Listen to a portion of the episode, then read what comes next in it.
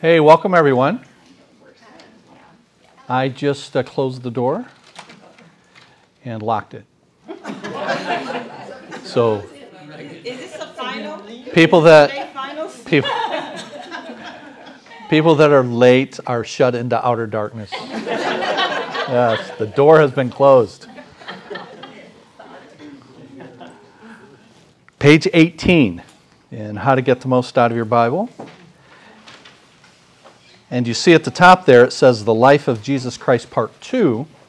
So we have looked at Part 1 on the previous couple of pages.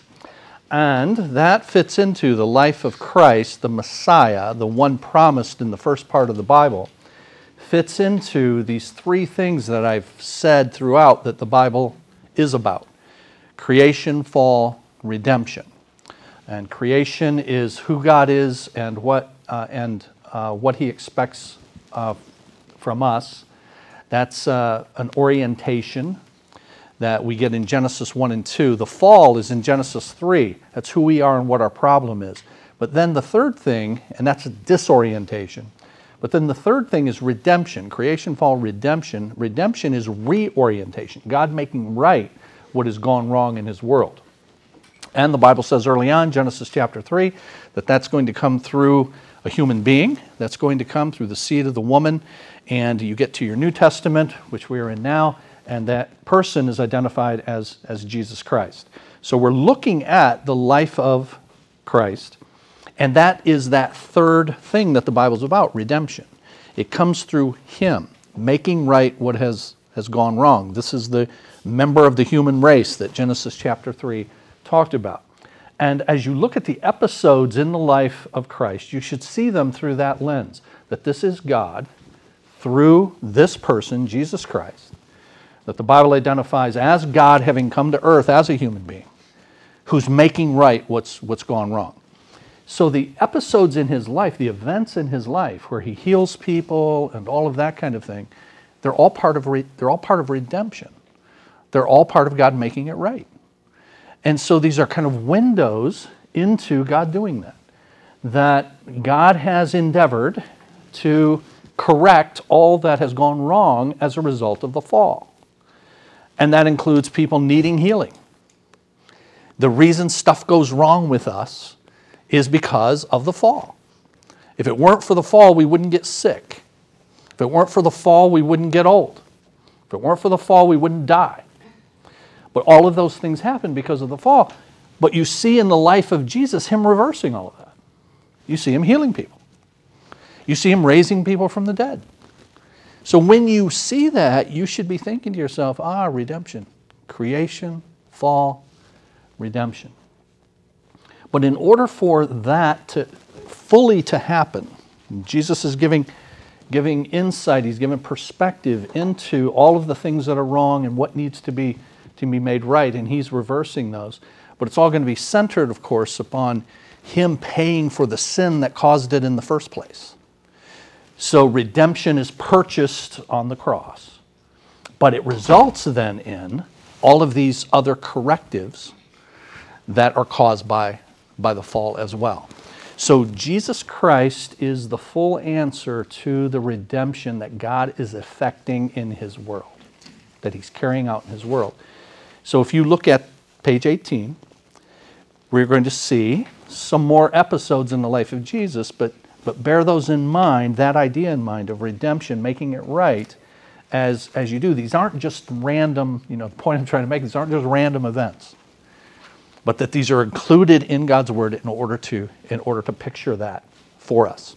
So, the top of page 18, you see the episode of the woman at the well in Samaria. And the woman at the well in Samaria is important because she's a woman and she's a Samaritan woman.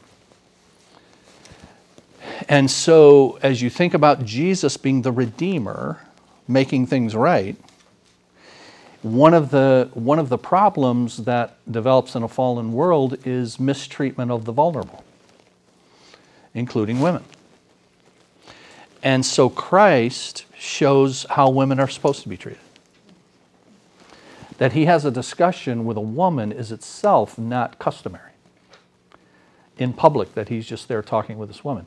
She's valuable even though she's a woman in a, in a society that saw her as second class at best.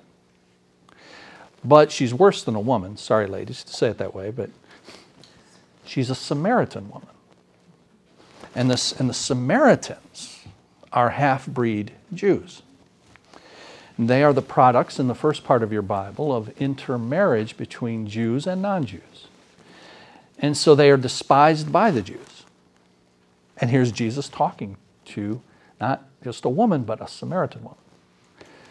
And you may remember from that episode when he talks to her, she changes the subject. You guys remember that? That uh, Jesus says, uh, So, where's your husband? And she, uh, he says, You know, you've had four, and the one you're with now is not your husband. Well, that could creep you out. Have you been stalking me on Facebook? Right? He knows all. He knows all about her. And uh, she changes the subject. She says, "You know, uh, our fathers worship on this mountain, and your father. You guys remember that?" And when she says our fathers worship on this mountain, Mount Gerizim, they had the Samaritans had their, their own mountain, and your fathers worship on Mount Sinai. The Samaritans had their own place of worship because they were hated by the Jews. So they have a separate place. They even had their own first five books of the Bible. The first five books of the Bible that we saw many weeks ago, written by Moses, uh, those are called the Pentateuch, the Pentateuch. Penta meaning five, so it's the, the first five books. That's what Pentateuch means, five books. And they had their own, the Samaritan Pentateuch. So they got their own mountain, they got their own Pentateuch, and the reason they have their own of all this stuff is because of this animosity between Jews and, and Samaritans. Here Jesus is ta- talking to her, and he uh, invites her to uh, eternal life in, in himself. He has just talked to, prior to this, Nicodemus, and that's where we had left off last week. Nicodemus and Nicodemus, you'll remember, was a religious man, a very religious man, and he was, of course, a male. So you have a male religious guy, and now you've got a female Samaritan. And what you're supposed to get out of that is the Redeemer has come for everybody. Okay? And, it, and it'll continue, it'll go, it'll go beyond that. So you have the woman at the well, top of page 18, after returning to Jerusalem, cleansing the temple, speaking to Nicodemus. That's event 8 on previous pages. Jesus and his disciples remained in that area for a while. Christ's disciples baptized new believers in northeastern Judea. On their way back, Jesus stopped in Samaria, told a woman at Jacob's well he was the Messiah promised in the Old Testament. And then he has his greater Galilean ministry. Upon returning to Galilee, Jesus began his ministry in and around the greater Galilean area. Now, you've got these places described here. You've got Samaria, Galilee, all of that. You have a, you have a map um, that shows you where these events took place. On page 19, you guys see that? So, and the, and the events are numbered 9 through 16. And so the map shows you 9 through 16 where each of these things happened. So as you read those there, if you want to look on the map, that's, that's where they are. So back to page uh, 18 then. He did much of his teaching and healing in this area. For example, this is when he preached the Sermon on the Mount in Matthew chapters 5 through 7. This greater Galilean ministry finished the first year and included all of the second year of his recorded three and a half years of, of public ministry. So Jesus does all these, these healings. And again, redemption. He's making right what's gone wrong because of the fall. In the future, that's going to be complete. In the kingdom and in the eternal state, there will be no ailments, there will be no death. That will all be past. And this is a foreshadowing of that with these, with these healings. And these healings were uh, a foreshadowing of that, and they were a second thing. They were a proof of his claims to being the one that the first part of the Bible talks about. in the Old Testament, as it anticipates this coming one, the chosen one, the Messiah, that's the, the title. So I told you guys that, that he is Jesus, that's his name, but his title is Messiah or Christ. Jesus is the Christ, he's the anointed one. And in the first part of the Bible, the Old Testament, as it talks about this one who will come, uh, there's going to be, uh, he's going to heal. And so, as part of proof that he is the one that the Bible predicts, he does this healing ministry. So, yes, it is benevolent. It has a good effect upon the people that he healed, obviously. It foreshadows what's going to be complete in the future, reversing the effects of the fall, and also proving his claims to, to be the Messiah. One of those healings, number 11, is at the Pool of Bethesda. During that greater Galilean ministry, Jesus made at least one trip south to Jerusalem where he healed a man at the pool of, pool of Bethesda, but he did so on, on the Sabbath. And that creates controversy. Is he supposed to be is he supposed to be healing people on the Sabbath? But Jesus is making this transition from, remember, this says that he, uh, under number 10, he preached the Sermon on the Mount. And you may remember from the Sermon on the Mount, Jesus said things like, You have heard it said, you shall not commit murder. But I say to you, monumental for him to say, My law supersedes any other law. I'm the lawgiver. So you have heard it said, You shall not commit murder, but I say to you that if you have hatred in your heart, you've committed murder already. Remember, and he does that a number of times. You have heard it said, but I say to you. So here he is, he is, he is, he is setting himself up as the God of the law, the one who gave the law and the one now who can set the law aside, which is what Jesus does. We are no longer under the law in the first part of the first part of your Bible. I bring that up because of this healing at the pool of Bethesda. It happens on the Sabbath. And these activities that Jesus did on the Sabbath, you may remember as you read through the life of Jesus in the Gospels Matthew, Mark, uh, Luke, and John that this would create controversy among those who believed that their relationship with God was tied specifically to how well they kept the law, including the law of the Sabbath. So they criticized Jesus for doing anything on the Sabbath. And you may remember he criticized back, saying he's the Lord of the Sabbath. In the book, and that's from the book of John, John chapter 5. Now, in the book of John, Remember, I told you that, I did tell you this, that you have the four Gospels, they're called, that deal with the time that Jesus walked the earth uh, Matthew, Mark, Luke, and John, the first four books of your New Testament, called the Gospels, a particular section of the New Testament. But the first three, Matthew, Mark, and Luke, are called the Synoptic Gospels. Um, you know, they just give you know one episode after another, but John is different. The fourth gospel is different. Yes, it's about the life of and, and teaching of Jesus, but John has a more theological bent. He is showing that Jesus is God. He starts out that way. In the beginning was the Word, the Word was with God, and the Word was God. And the Word became flesh and made his dwelling among us. And then at the very end of the Gospel of John, he says, uh, These, uh, This has been written to you so that you may know that Jesus Christ is the Son of, Son of God. And so he's proving theologically that Jesus is God. To do that, John chose seven signs. And if you were to go through the Gospel of John, he's got seven particular miracles that John chose. Of all the things Jesus did, he chose seven. Seven signs to point to the fact that Jesus is God.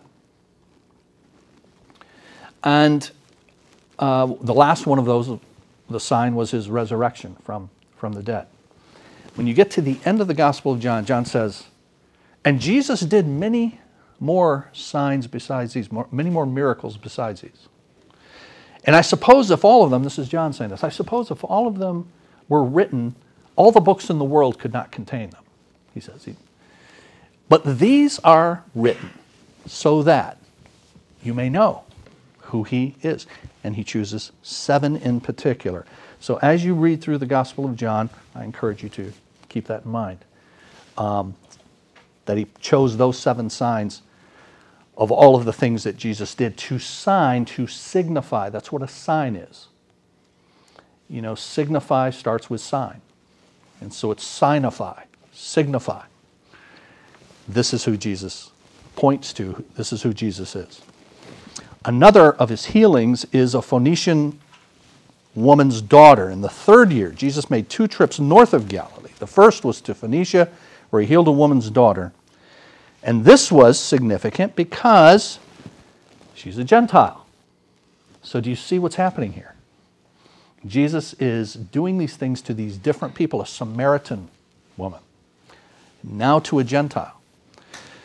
And we are tonight going to get to the fifth book of your Bible, the book of Acts, which we've been going through for many months on our first hour on Sunday mornings. And one of the things we'll be reminded of and that we've seen on Sunday mornings as we've gone through Acts is that, uh, is that the gospel is now moving out from one nation and one race of people to all nations and everybody. And that's why in the life of Jesus now you see these interactions. You see these interactions with a Samaritan, you see these interactions with, with a, a Gentile. And then you have the, the transfiguration. On his second trip north, he visited a mountain, probably Mount Hermon, where he was transfigured. It says in Matthew 17, before them, and his face shone like the sun, and his garments became as white as light. What's the significance of that? What's the importance of that in Matthew 17? Well, Jesus is showing his glory. And he is giving a prefiguring of what his appearance will be like when at the second coming, when he returns in his glory. And Peter, James, and John are the three of his apostles who are with him on the Mount of Transfiguration, where this occurs. They have the privilege of being there. When Peter writes later, Peter talks about this, about the fact that we saw him in his glory. So Peter was, was one of them. They fell down on their face as they, as they saw him transfigured. Uh, so he's just he's giving a foreshadowing again of this is what it's going to be like in the future. And he gives them a glimpse of that. Uh, one of the things that you need to understand about that episode is you see the first reference there. It says Matthew 17. It's recorded in Matthew, Mark, and Luke.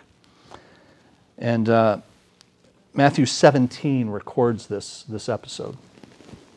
But just before that, Jesus says this.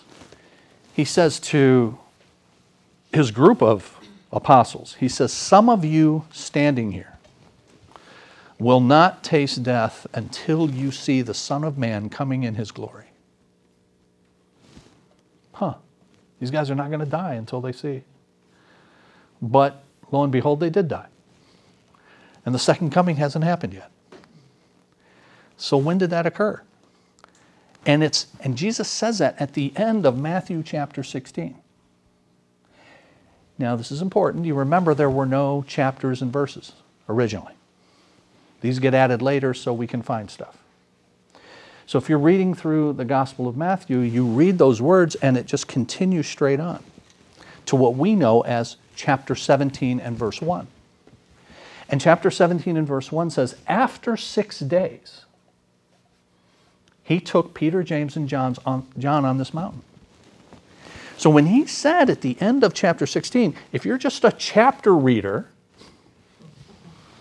and then you end that there, that some of you are, you know, going to see the, the Son of Man coming in his glory, but you don't continue to the next verse, when did this happen? After six days, it turns out.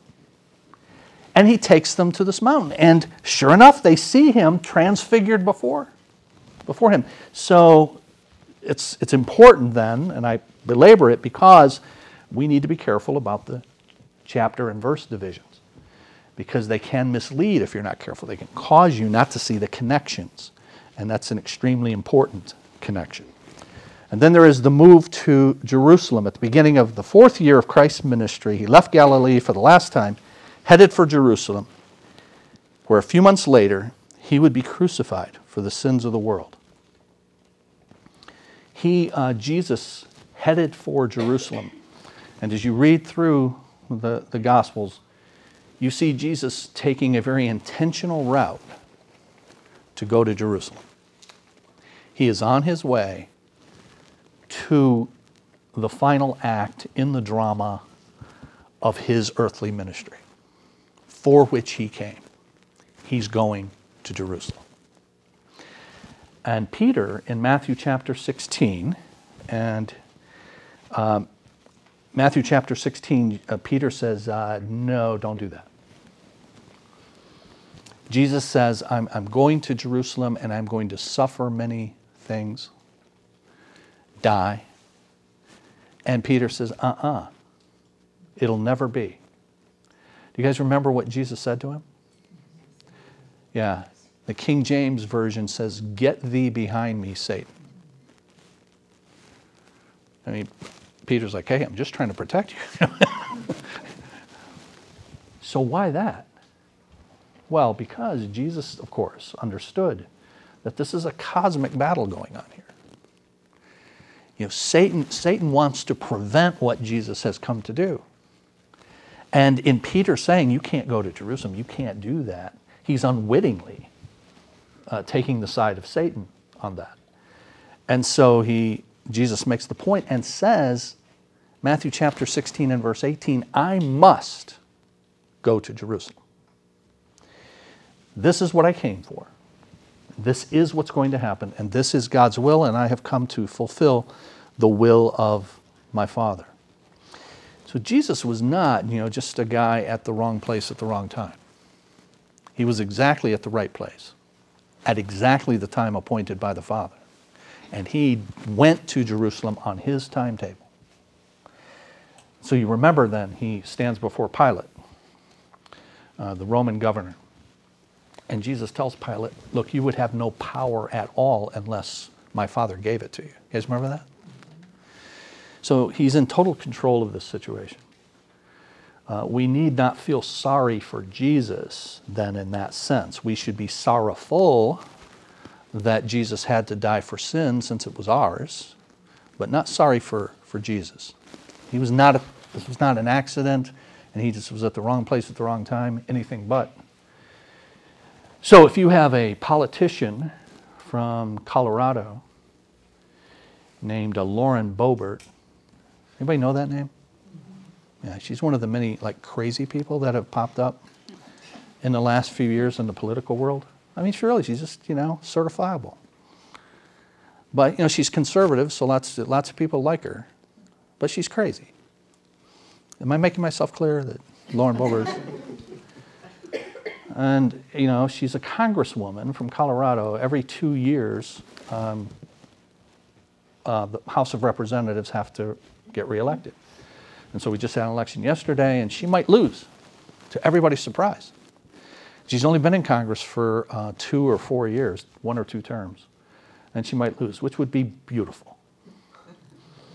But here's part of why it would be beautiful. This woman stood up in front of a crowd of people and said if Jesus had had an AR 15, he wouldn't have been crucified. She's advocating for gun rights, and I'm not getting into the political gun rights thing here. That's not my point. My point is, we really don't need people like Lauren Bo- Boebert blaspheming the story of Christ. And she's from Colorado. Colorado is a blue state mostly. She's from the like one red spot. Really.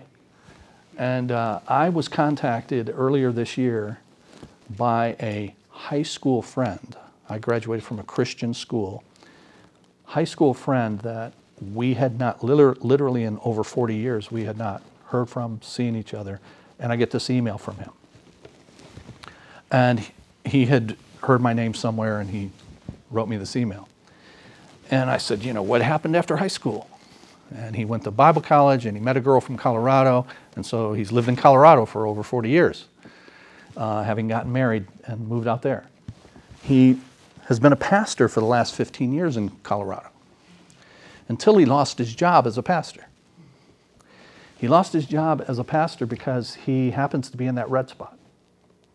That one red spot in Colorado where Lauren Boebert is the representative, where people voted to send her to Washington. So if you've got a church that has people in it that sends her to Washington, what's it going to be like for you to be a pastor to a congregation like that? I mean, I wouldn't want it. And we went through COVID. And what do you think people in a congregation like that were like during COVID? So they wanted him to be, you know, they wanted him to denounce all the people that they perceived as enemies. Again, I don't want to wax political here. I'm just telling you. People like Lauren, Lauren Boebert um, are not heroes to Christian people, even though she tries to make herself one. And yet, many people have taken her as a hero. She might lose. Let's pray about that before we leave today, okay? All right. I feel better. Let's move on. And then, so there's all these healings. Jesus, though, has come to redeem, that is, purchase, out of the slave market of sin. Redemption in the New Testament is a marketing term, a commercial term, to buy out of. And so to, to redeem with his blood out of the slave, slavery to sin and purchase us for himself and to do that on the cross. And so he must go to Jerusalem. And this is all part of reversing the effects of the fall, this larger redemption that's going on, including then the ultimate effect of sin, which is death. So you see number 15 there Lazarus raised from the dead. Several conflicts arose between Christ and the Pharisees in Jerusalem because Jesus called himself the Good Shepherd and that he was one with God the Father. This caused him to leave Jerusalem and cross the Jordan. But when Lazarus died, Jesus returned to raise Lazarus from the dead. As the story is told in John chapter 11 about that, uh, we're told that Lazarus and his two sisters, Mary and Martha, who live in a city called Bethany, they are actually they were friends of Jesus, that he had frequented their home in the, in the past. And so Lazarus has died. The news comes to Jesus that he has died, and so he goes there. One of the interesting parts of that whole story is as Jesus goes from where he is to Bethany, he takes a longer route than he had to. So Lazarus has died, but he's not in, he's not in a gigantic hurry. He takes some time to get there. And then when he does get there, they say, if you had been here, he wouldn't have died. And he's been dead for four days at this point. Part of what Jesus is doing there is to just, as he always does, Jesus is never in a hurry. He's always on his timetable. Everything's happening exactly as God has determined it. And he knows what he's going to do with Lazarus, right? He's going to raise him from the dead. And so he says, Lazarus, come forth to the tomb. And even the dead obey his voice. And Lazarus is raised. And Jesus says famously in John chapter 11 and verse 25, John 11, 25, I am the resurrection and the life. He who believes in me, though he were dead, yet shall he live. And he proves it by raising Lazarus. Now, Lazarus later, later dies. So this is a, a, resurrection, but Jesus' resurrection is the one where the resurrected one does not die. So there are people who have been raised, Lazarus being one, but they died later, Jesus did not. And then there is the final week. Some of the events of the last week are as follows his triumphal entry into Jerusalem, second cleansing of the temple, teaching, including the Olivet discourse, and that just is a discourse teaching, discourse is teaching. Olivet, on the Mount of Olives. So he is teaching on the Mount of Olives. That's why it's called that. You see, it's in Matthew 24 and 25. And there he is talking about his second coming and what's going to happen in his second coming. There's the anointing uh, by a woman, the upper room discourse. We'll talk about, I'll talk about that in a minute in John 13 through 17. There's the Last Supper, his arrest and crucifixion, resurrection, and then his appearances after his, his resurrection. All of that falls under the category of what Jesus has done to redeem. Now, on page 19, just like with all of these, you have that rectangular box, 9 through 16, and the events are the events that are recorded on the previous, or on page 17. So I'm not going to go through those because you can do it yourself. And I've been going through them for you, and I'm just not going to spoon feed you anymore, okay? You've got to. So you can, you can fill those in, and then you've got the map there as well. Look at page 20, which brings us to the fifth book in your New Testament, book of Acts, and the letters, the epistles. You see that? The Acts and the epistles. The, the epistles means the letters. And these are the Acts and the epistles, letters of the apostles, part one. Now, before we get into the notes themselves, on the previous page from John 13 through 17 was mentioned the upper room discourse. And that uh, will, let me talk about that for a few minutes because that will set the context for going to this fifth book, the book of Acts. Because that upper room discourse teaching, so called because they were in an upper room, and it's five chapters, John 13 through 17.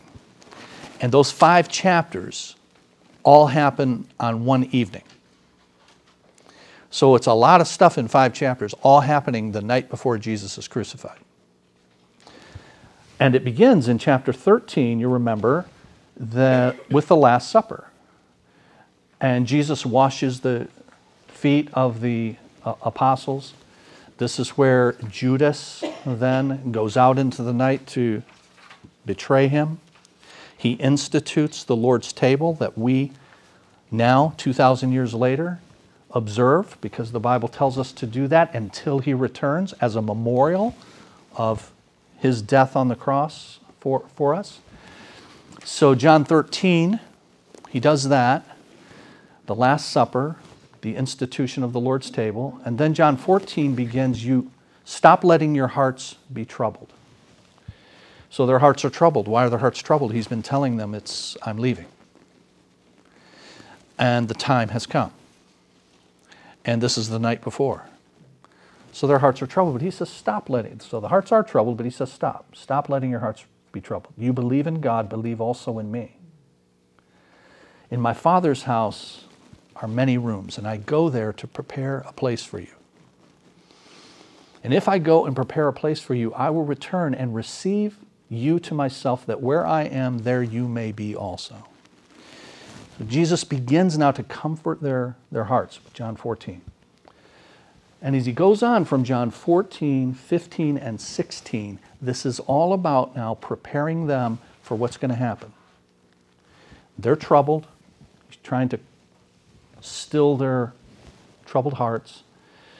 And one of the chief ways that he comforts them is by saying, I'm leaving, but not really. I'm leaving physically. I'm going to return to the Father. But I'm going to leave you another comforter like me. And he identi- John identifies this one as the Holy Spirit. And the Holy Spirit is going to be with you. My presence is going to be with you. I've been with you physically. Now my presence is going to be with you spiritually in the form of the, the Holy Spirit. And in John 14, 15, and 16, he teaches about the Holy Spirit and what the Holy Spirit will will do with them. And one of the really important things the Holy Spirit will do with the apostles in John 14 and verse 26 is Jesus says, He, the Holy Spirit, will, I'm quoting, bring to your remembrance everything that I've commanded you. Now, why that? Well, because they're, going to need to preach what Jesus said. Some of them are going to write down what Jesus said. John is going to write the book of John. In fact, the very book where Jesus says that, John wrote. Matthew is going to write the book of Matthew. They're going to have to remember this. And the Holy Spirit is going to bring to your remembrance everything that I've commanded to you. Now, that promise is not a promise to you personally or me personally. That's a promise to the apostles. I mean, the, w- the way I know this is because you forget stuff and I forget stuff. Okay. So, and, and so, but here they have perfect recall in order to be able to teach accurately what Jesus said and then to write it down so that we have it preserved for us. So on the night before he dies, Jesus gives this promise the Holy Spirit's going to do that. In chapter 16 and verse 13, John 16, verse 13, he's still preparing them for what's going to happen, but I'm going to give you the Holy Spirit. Chapter 14 and verse 26, he's going to bring to your remembrance everything that I've commanded you. And then in chapter 16 and verse 13, he, the Holy Spirit, is going to, quote, guide you into all truth. So the apostles need this for the work that Jesus is going to have them do. So lose the idea that you can do the stuff the apostles can do. Okay? They wrote books of the Bible. If you can do that, let me know. Let's talk afterwards, okay? And so they are specially chosen, specially gifted to, to do this, guide you into to all truth. You get to the toward the end of the Gospel of John, chapter 20. John chapter 20 and verse 22. John says there, He breathed on them and said, Receive the Holy Spirit. So he's been saying, You're going to have this, the Holy Spirit. It's going to give you these special abilities. Receive now the, the Holy Spirit. And then when you come to the book of Acts, this fifth book in your New Testament, remember, right near the beginning in chapter 2, there is the day of Pentecost. In fact, if you look at Acts chapter 2 on page 20, page 20, look at where it says Acts chapter 2, the coming of the Holy Spirit. You guys see that? Mm-hmm. All right, the day of Pentecost. Many of you have heard of that, and if you've been with us many months ago, in our series in the book of Acts, we were in chapter 2, the day of Pentecost. So there's the coming of the Holy Spirit. So which is it? You know, in John chapter 20, Jesus breathes on them and says, Receive the Holy Spirit. And then in Acts chapter 2, after that, weeks we'll see after that, there's the coming of the Holy Spirit. Wait a minute, I thought the Holy Spirit, right? Okay, which is it? Well, here's, here's what's going on there. In John, in the Gospel of John, the Holy Spirit empowered the apostles, hear this, to produce the message. He's going to guide you into all truth. He's going to cause you to remember everything that I've said to you. And Jesus breathes on them, and they receive the Holy Spirit and the ability to produce the message. But then on the day of Pentecost in Acts chapter 2, the Holy Spirit empowers the church to not produce the message, but proclaim the message. So in John chapter 20, you've got these guys being specially gifted to produce it. And in Acts chapter 2, you've got the church being given the ability, empowered to proclaim the message. And that empowerment by the Holy Spirit on the day of Pentecost in Acts chapter 2 is like something that I've told you about already, going back to the first part of your Bible uh, in the Old Testament. Uh, an anointing from the Holy Spirit to carry out a particular work. And that's what would happen in, in the Old Testament. The Holy Spirit would empower people to do a particular work. And that's the same thing that's happening here in Acts chapter 2 for the church. Now, because of all of that, because Jesus chose his 12, specially, and they are commissioned with abilities that we don't have. And if you have questions about that, I'll be happy to talk to you about it, but it's really true. You're not an apostle. You can't do what those guys did. Okay? And because of that, the book of Acts, look at the top of page 20. It's the Acts, the full title is the, it's not, you know, we call it, I call it the book of Acts, you call it the book of Acts. Sometimes we just say Acts. You know, this Sunday I'm going to say turn to Acts chapter 19. But here's the full title The Acts of the Apostles. That's the full title. Because it's focused on what the apostles did. Why is it focused on what the apostles did? Because Jesus chose them specially to, to carry this out and gave them the ability to do it. So that you have passages in your New Testament like Ephesians 2:20, Ephesians 2:20, the church is built upon the foundation of the apostles and prophets. Built on the foundation. You have Paul himself as an apostle, called later to be one of this small special number. And there are people saying, wait a minute, you're not really an apostle. He had to defend the fact that he was an apostle. And one of the ways he did that was to say, I have seen the risen Lord. In order to be an apostle, you had to have seen Jesus alive. So that's the other reason, another reason you can't be an apostle. Okay? When you get to the last chapter of the last book in the Bible, Revelation chapter 22 and verse 14, Revelation 22 14, John, who wrote Revelation, who's given a vision of the heavenly city and the dimensions of the walls and the foundation. And he says the foundation had 12 sides on which are written the names of the 12 apostles of the Lamb. So there's not 13 sides, there's not 15 sides. Your name's not on it. My name's not on it. It's the 12 apostles of the Lamb. Okay? And there are other examples. These guys are unique. They're able to do things you're not able to do, and that's why it's called the acts of the acts of the apostles. So, top of page 20, the New Testament covers the century approximately from 0 to AD 100, first century. It can be broken down into four periods the life of Christ, given in the Gospels, Peter's ministry in Judea from about a decade 30 to 40, Paul's ministry in his missionary journeys, and then the Apostle John's ministry out of Ephesus to the end of the, the century. Here we're going to cover approximately 10 years from the death of Christ to the missionary journeys of Paul. This is primarily the ministry of Peter, and then an introduction to Paul, which is covered in the first chapters of the Acts of the Apostles. So you have, first of all, Acts chapter 1 and the, the ascension into heaven. So he's come from heaven, he's returning to, to heaven. So he ascends back to heaven. And that, that's the way the very first chapter of the book of Acts starts.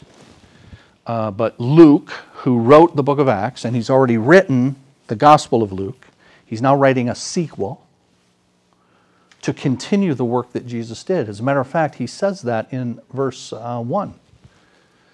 He says, uh, In my first book, that's, that's how it starts in my first book. Well, what would that be? The Gospel of Luke in my first book. And then he says, I wrote about all that Jesus began to do and teach. That's a great phrase. Because what it's suggesting is the work of Jesus now is going to continue. The Gospels were the beginning. Book of Acts continues it. And as you guys heard me say a week ago Sunday, if you were here and awake, you heard me say it has 28 chapters in the book of Acts, and we are, in effect, Acts 29. We are continuing that work. And it's the work of Jesus continuing. And Luke says that right at the beginning. I wrote about all that he began to do and teach, but now, and then he goes on to talk about the continuing work that Christ gave to his apostles and through them to his, his church. And in that opening chapter, Luke reviews very quickly where he left off in the Gospel of Luke. And so he has them, the apostles, gathered with Jesus in Jerusalem after his resurrection at the Mount of, of Olives. He records in verse 8 of Acts chapter 1 Jesus' final instructions to them You will be my witnesses, beginning in Jerusalem, and then to Judea and Samaria and to the ends of the earth. And after that, he ascends in their presence and they see him go back to heaven from which he came. But he says he's going to return as he, as he left. And he's going to return to the Mount of Olives in Jerusalem. Zechariah chapter 14, Zechariah chapter 14, the first part of your Bible, prophesies, predicts that the Messiah is going to come and set his feet on, and it says the Mount of Olives.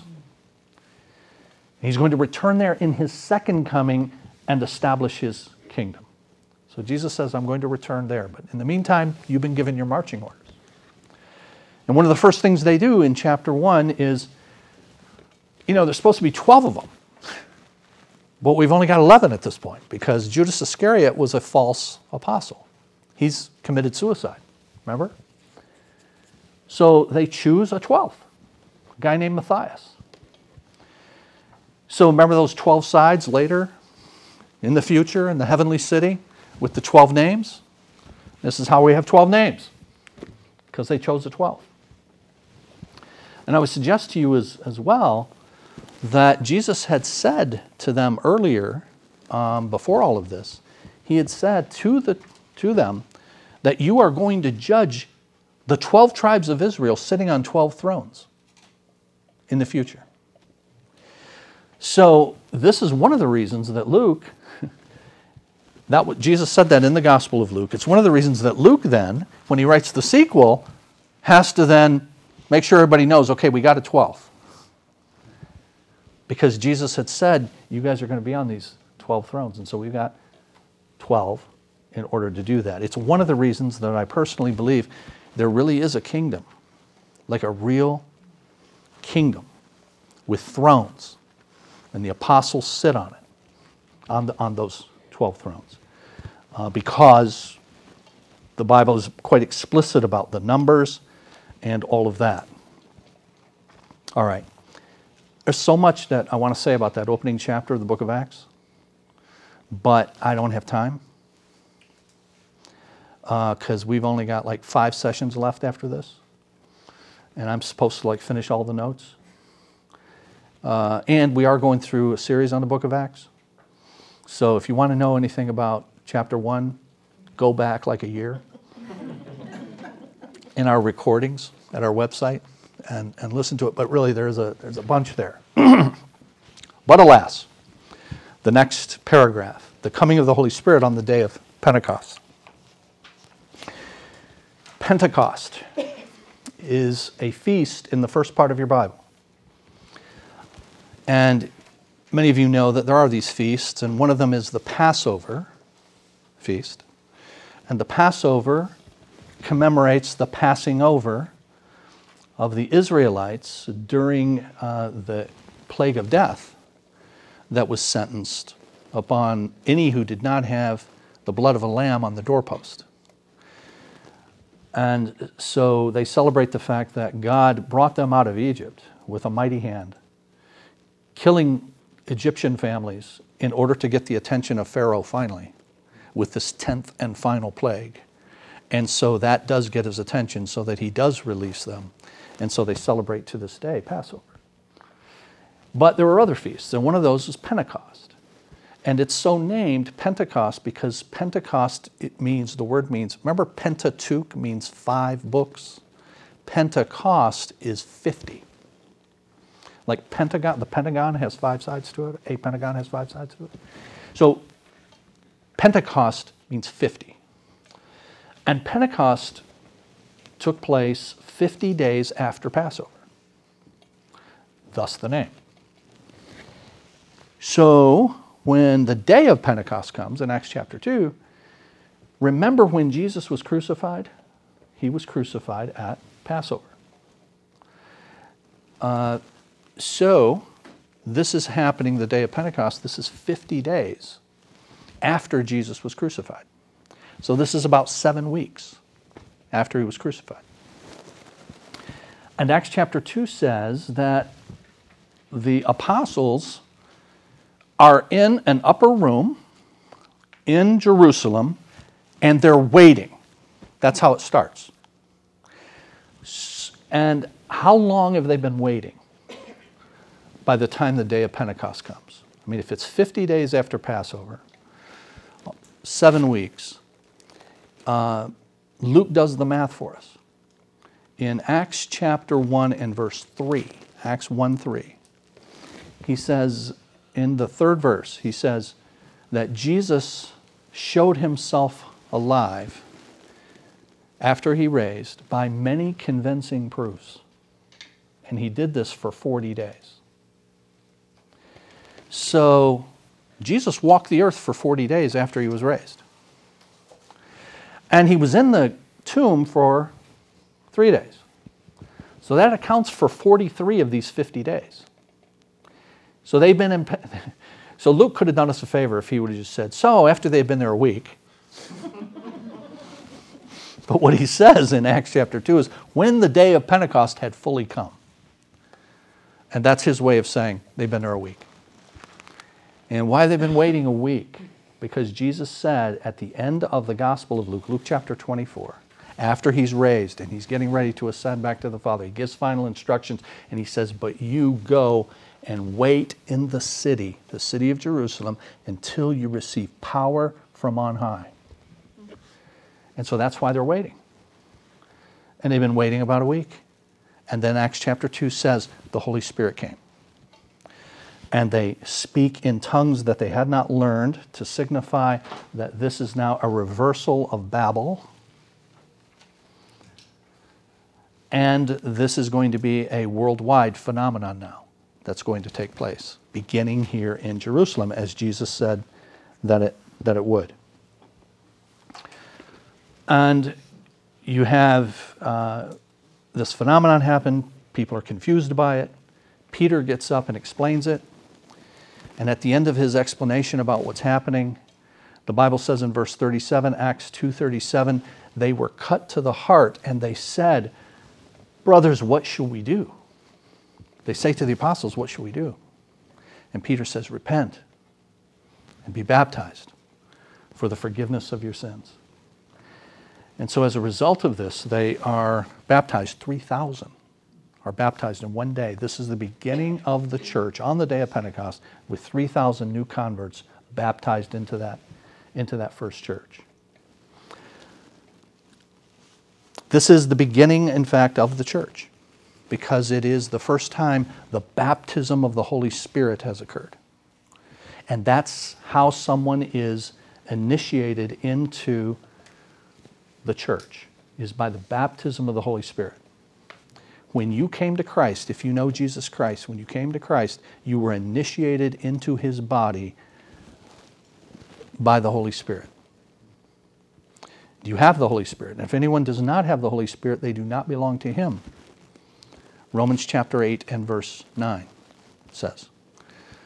And so 1 Corinthians 10 and verse, um, 1 Corinthians 13, no, 1 Corinthians 12 and verse 13. 1 Corinthians 12, 13 quote, we were all baptized by one Spirit into one body, the body of Christ.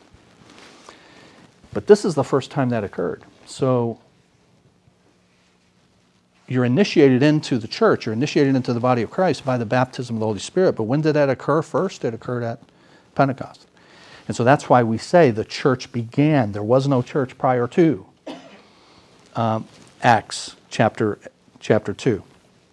If you were here this past Sunday in our first hour, you heard me talk about in the book of Acts there being really four Pentecosts. Was Acts chapter 2, but then there, uh, where all Jews were present. But then in Acts chapter 8, it's Samaritans, and the Holy Spirit is given to Samaritans, the half breed Jews. And then in Acts chapter 10, the Holy Spirit is given to God-fearers, Gentiles, but who practice Judaism. And then in Acts chapter 19, the Holy Spirit is given to garden variety Gentiles, like us. So you have four episodes in the book of Acts where different groups of people are given the Holy Spirit and given the Holy Spirit in a very evidenti- evidentiary way so that, that people know that this transition now from one people in one nation is occurring to all people and all nations, Jews and Gentiles, and all of them equally have the Holy Spirit. All right. Acts chapter 3 and verse 5. Peter and John were arrested and then uh, released. So, opposition is occurring. These are the effects of the fall. But the work of Christ transforms, and you see that in Peter because as you in these first 12 chapters of the book of Acts, it's centered on the work of Peter and God's work in Peter's life. And you guys remember what a coward Peter was just a few weeks earlier? Remember he's denying Jesus? And then you go to the book of Acts and you go, who is that guy? Right? I mean, what a, what a, what a transformation has been made then in, in Peter. And then you come to Acts chapter 6 uh, and 7 and 8, you have the first deacons. And chapter 6 tells us that as the church is growing in Jerusalem, it started out with these 3,000, but then it, uh, when you come to chapter uh, 5, it tells you it's grown to 5,000, just men, not counting the women and children. So this thing is really growing. When you come to chapter 6, verse 1, it says, when the number of disciples was increasing. So they've got 10,000 and it's still increasing. And then it says a dispute arose. And the dispute arose because they had, the church did, only one church exists in the entire world at this point. It's in Jerusalem. This is the only church. It hasn't spread out from Jerusalem yet. Jesus said it's going to go from Jerusalem, Judea and Samaria to the ends of the earth, but it's still in Jerusalem now. And they have this benevolence program and they serve the widows. And it says that the Grecian widows are complaining that the Hebraic widows are being treated favorably. You're giving them more food than you're giving us. This happens in churches. People dispute stuff, problems happen. Thankfully, the apostles take, take action and they say, look, we need to uh, give ourselves to the Word of God and to prayer. Appoint seven men from among you who will be able to do this. They become the first deacons. Those seven men are Grecian. It's the Grecian widows who are complaining, and so to show there is no favoritism, they chose from their own, among their own group to oversee this, this ministry. One of those deacons was a guy named Philip. When you go to the next chapter, Acts chapter 7, Philip stands up and preaches a message, a mighty message. The whole chapter is this message from a deacon named Philip. Excuse me, I said Philip, Stephen. Yeah, thank you. You know, when you're, listen, if it's Stephen and I say Philip, you're supposed to go, hey, bozo. it's Stephen, okay? I mean, several of you knew that, and then I'm just kind of going along, and I just, okay, don't let that happen, all right? Help me out here. Help a brother out, will you? All right, so it's, it's Stephen. Stephen is stoned and executed, uh, but it introduces us to a guy named Saul. Saul holds, holds the coats of those who are stoning Stephen, and he approves of what they're doing. In the next chapter, you see Acts chapter 9, the conversion of Paul about this time, a young zealous Jew named Saul, who participated in the killing of Stephen, was headed to Damascus to persecute Christians, and Jesus stops him in his tracks, and he is converted. Jesus says to him, Paul, uh, excuse me, Saul, why are you persecuting me? Paul says in Philippians chapter 3 of himself later, Paul's his Roman name, Saul's his Jewish name. So it's not he had a pre conversion name and then a post conversion name. Sometimes people think that. No, he had a Jewish he had a Jewish name and a Roman name, as most people did. Saul and Paul. So Paul writes Philippians, Philippians chapter 3, and he says there, I persecuted the church. Jesus says in Acts 9, You're persecuting me. Paul says, I persecuted the church. Do you guys see what's going on here? You persecute the church, you're persecuting Jesus. Those are the same, those are the same thing. And then in Acts chapter 10, you have Peter's vision of the food, uh, and this is for Peter to go to that Gentile that I mentioned, who's a God-fearer, who he's a Gentile, but they pra- he practices Judaism, the home of a man named Cornelius, but Peter's not going to go to a Gentile's home because Gentiles are dogs.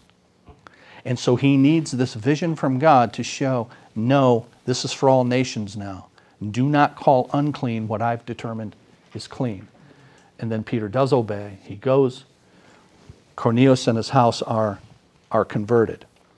Acts chapter 11, Paul and Barnabas are in Antioch, and they are, uh, they are sent out by the church in Antioch. So now the church has moved out from Jerusalem, Judea and Samaria. There's a church in Antioch that sends them out to go and, and spread the gospel. And that's what they do. Barnabas' uh, real name is Joseph. His nickname is Barnabas. His nickname means son of. Remember, I told you bar means son, uh, like bar mitzvah. Barnabas means son of encouragement, the son of encouragement. And then lastly, you've got Acts chapter 12. Peter is imprisoned, but he's released by an angel.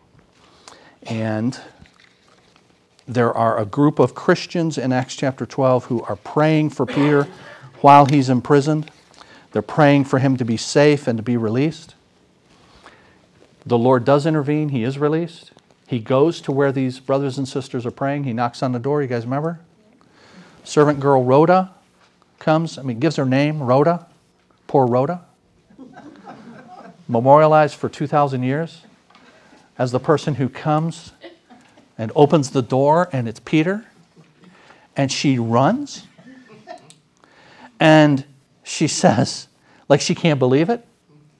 You know, we've been praying for Peter to be released. This can't be him.